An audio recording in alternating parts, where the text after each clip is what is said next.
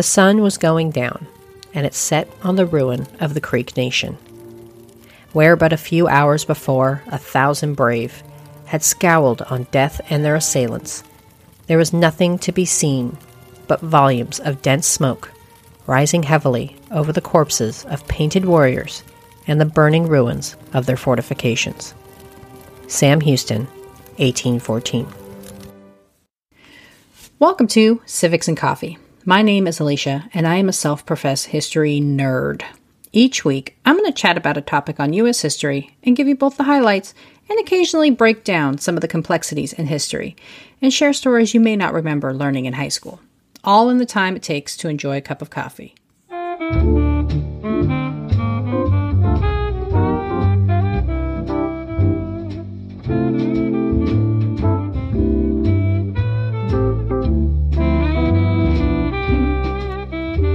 Hey peeps, welcome back. As the government bought up territory to expand the country's borders, adventurous citizens excited about the possibilities of new land continued to flock to the frontier. Of course, there was just one tiny problem. The thousands of indigenous Americans who already called the quote frontier their homeland. As the country expanded and indigenous groups came into contact with more and more American settlers, a rift started forming between various tribes on just how to treat and deal with the land hungry newcomers. While some wanted to take a more conciliatory approach, others demanded the settlers gone. This rift caused a civil war between the tribes and came to a head in a conflict during the War of 1812, known as the Battle of Horseshoe Bend. So, what exactly was this battle? what brought it about, and what were its impacts. Grab your cup of coffee, peeps. Let's do this. Between 1812 and 1815, the United States was in a battle with the British over what came to be coined the Second Fight for Independence and what is taught in the history books as the War of 1812. There have been various reasons given for the start of the war, everything from forced impressment of American sailors to trade disagreements. Whatever the reasons, for a three year period, the United States engaged in several entanglements with the British.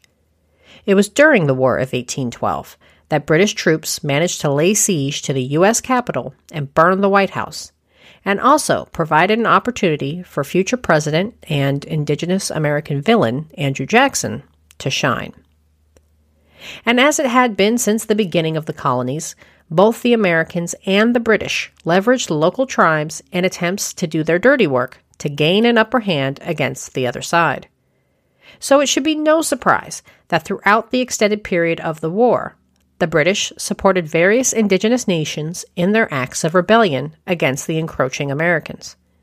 For the British, supplying the angered tribesmen provided an easy way to double the attack on the American military. For the native leaders, it was a last ditch effort in trying to assert their autonomy over their own land. But not everyone was in agreement on how to respond to the American settlers. Some wanted to take a more passive tone, seeing the potential for trade and working with the white men to adopt some of their practices while maintaining their own tribal autonomy. Others, however, were sick of the broken treaties, constant invasions on their land, and ongoing violence. They wanted to take a firm stance against those who continued to lay claim to territory that did not belong to them. This difference in opinion was most pronounced amongst the Muskogee people, known by their English given name, Creek. Settled along the Tallapoosa River in Alabama, the Creek Nation were not a singular tribe like the Cherokee. Instead, the Creek were made up of nearly 50 villages who all held their own political systems each town, or Talwa, had their own representative who would attend the decentralized Creek National Council to discuss larger business, such as land disputes and potential treaties with the Americans. Those who advocated for a more peaceful approach tended to live closer to the white settlers and closer to the connections of the United States representatives who controlled annuity payments established in the Treaty of New York in 1790. Under the terms of the treaty, the United States promised to protect the borders of the Creek Nation and an annuity payment in exchange for ceding a portion of their hunting lands and agreeing to turn over any tribal member who committed crimes against American citizens. However, as settlers continued to flock to the frontier, Creek borders became more and more blurred. In an effort to protect their land, many Creek warriors defended their territory by chasing off those who were encroaching illegally on their land, and the violence continued to escalate. The local Georgian government was disinterested in abiding by the terms of the treaty, and so some Creek warriors felt as if they were left with little choice. Foreseeing the oncoming destruction of land and culture, Shawnee leader Tecumseh made his rounds to the various councils and tribes, trying to convince them to join him in the fight against the perceived invasion of U.S. settlers. Tecumseh had connections to the southern tribes through his mother and was the leader of the Pan Indian movement, a push to unite the various tribes together and reject the cultural and agricultural practices of the white man. Believing he had the support of the British in engaging in a counterattack of the American encroachment, Tecumseh implored the various members present to join him in his resistance movement.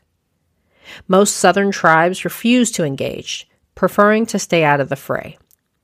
But a small number of the Creek Nation, led by a man known as Red Eagle, was one who wanted to fight. They became known as the Red Sticks. The origin of the name Red Sticks is under some historical debate. Some sources I looked at claim the name came from the idea that red was used to identify warriors, and others claim it was in relation to the war clubs of Tecumseh's party. Whatever the origin story, these warriors would take actions the United States government would use as their justification in slaughtering members of the tribe. As the differing opinions among the Creek became more pronounced, tensions continued to escalate. These tensions, and the response of Creek leadership in the aftermath of an attack made by several Red Sticks, lit the kindling in what became the Creek Civil War. In 1813, a number of Red Sticks killed eight settlers in Tennessee. Hoping to avoid conflict with the United States and trying to remain in compliance with the treaty they signed in 1790, the Council voted to kill those who murdered the settlers publicly whipped and executed. Supporters of the Red Sticks were furious. There were now two sides to the fight. The Lower Creek, who lived closer to the Americans and were more open to trying to maintain a peaceful and productive relationship. Opposing them were the Upper Creek, who lived along a bend in the Tallapoosa River that mirrors a horseshoe and where the battle gets its moniker. They had no interest in maintaining a relationship and were now angered at the murder of the Red Stick members of their talwas. Trying to take advantage of the situation, Colonel James Caller enlisted 180 men to ambush the Upper Creek. Hoping to curry favor with the Lower Creek, Caller and his men attacked in what is known as the Battle of Burnt Corn. Ambushing the Red Sticks as they were attempting to buy munitions, the militia quickly lost their advantage and suffered a counterattack, causing them to flee the area. The battle, for all intent and purposes, was considered a draw, though both sides laid claim to victory. However, this surprise attack only further enraged the Red Sticks, who, discovering the U.S. militia was aided by members of the Lower Creek, attacked Fort Mims in Alabama, killing 250 people, including women and children. While most of the fatalities were limited to members of the Creek Nation, American settlers also fell victim to the attack, giving the United States government the excuse it needed to pursue an attack of the tribe.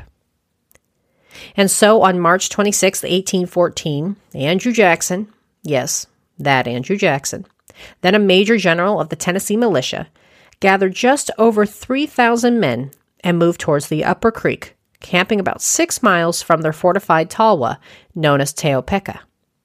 The militia consisted of a mix of men ready to fight, roughly 2,600 Americans and about 600, quote, friendly Indians, end quote, including 100 Lower Creek.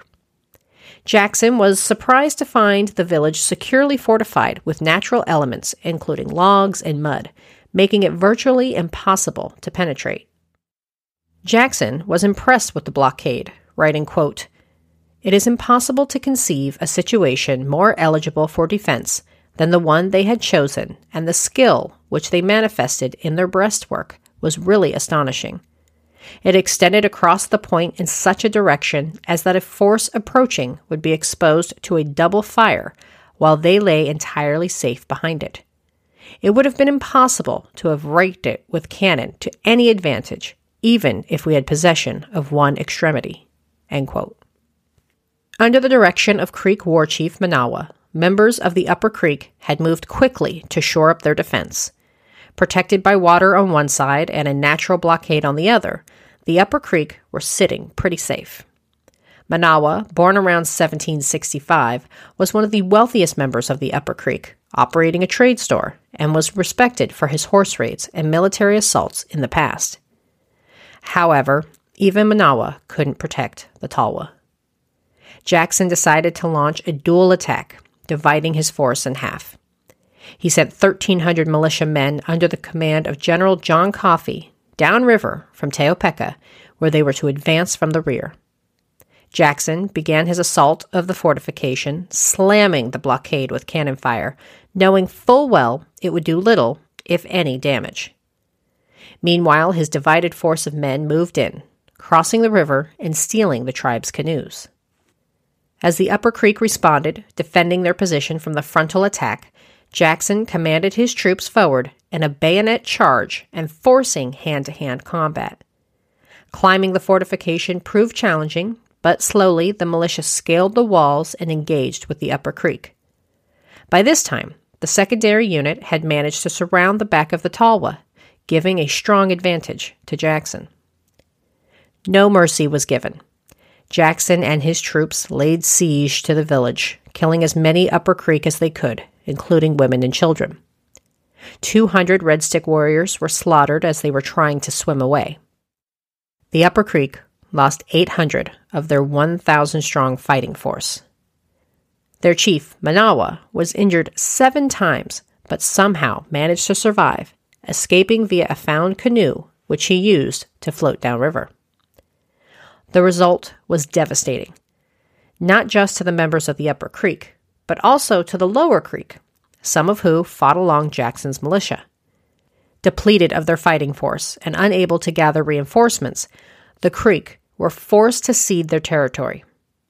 Signed on August 9, 1814, Major General Andrew Jackson, acting in defiance of the directions from Washington, D.C., forced the Upper Creek to relinquish over 20 million acres of land, which equates to roughly half the state of Alabama, in the Treaty of Fort Jackson. The loss also spelled the end of the Creek Civil War, without warriors, and perhaps as a result of both being burned by the United States government, the Creek ended their infighting. Some Red Sticks who managed to survive the conflict took refuge in Florida. Menawa, who managed to survive, went on to lead a group in 1825 in the execution of William McIntosh, a man accused of illegally surrendering Creek territory. The Battle of Horseshoe Bend and the forced treaty that followed would be a sign of what was to come to the indigenous Americans at the hands of Jackson. He would lead the charge against Native peoples again during the Seminole War, but we'll get into that in a future episode. And of course, Jackson would go on to become president and continue his forced removal of various tribes, culminating in the implementation of the removal of nearly 60,000 indigenous Americans in what is known as the Trail of Tears.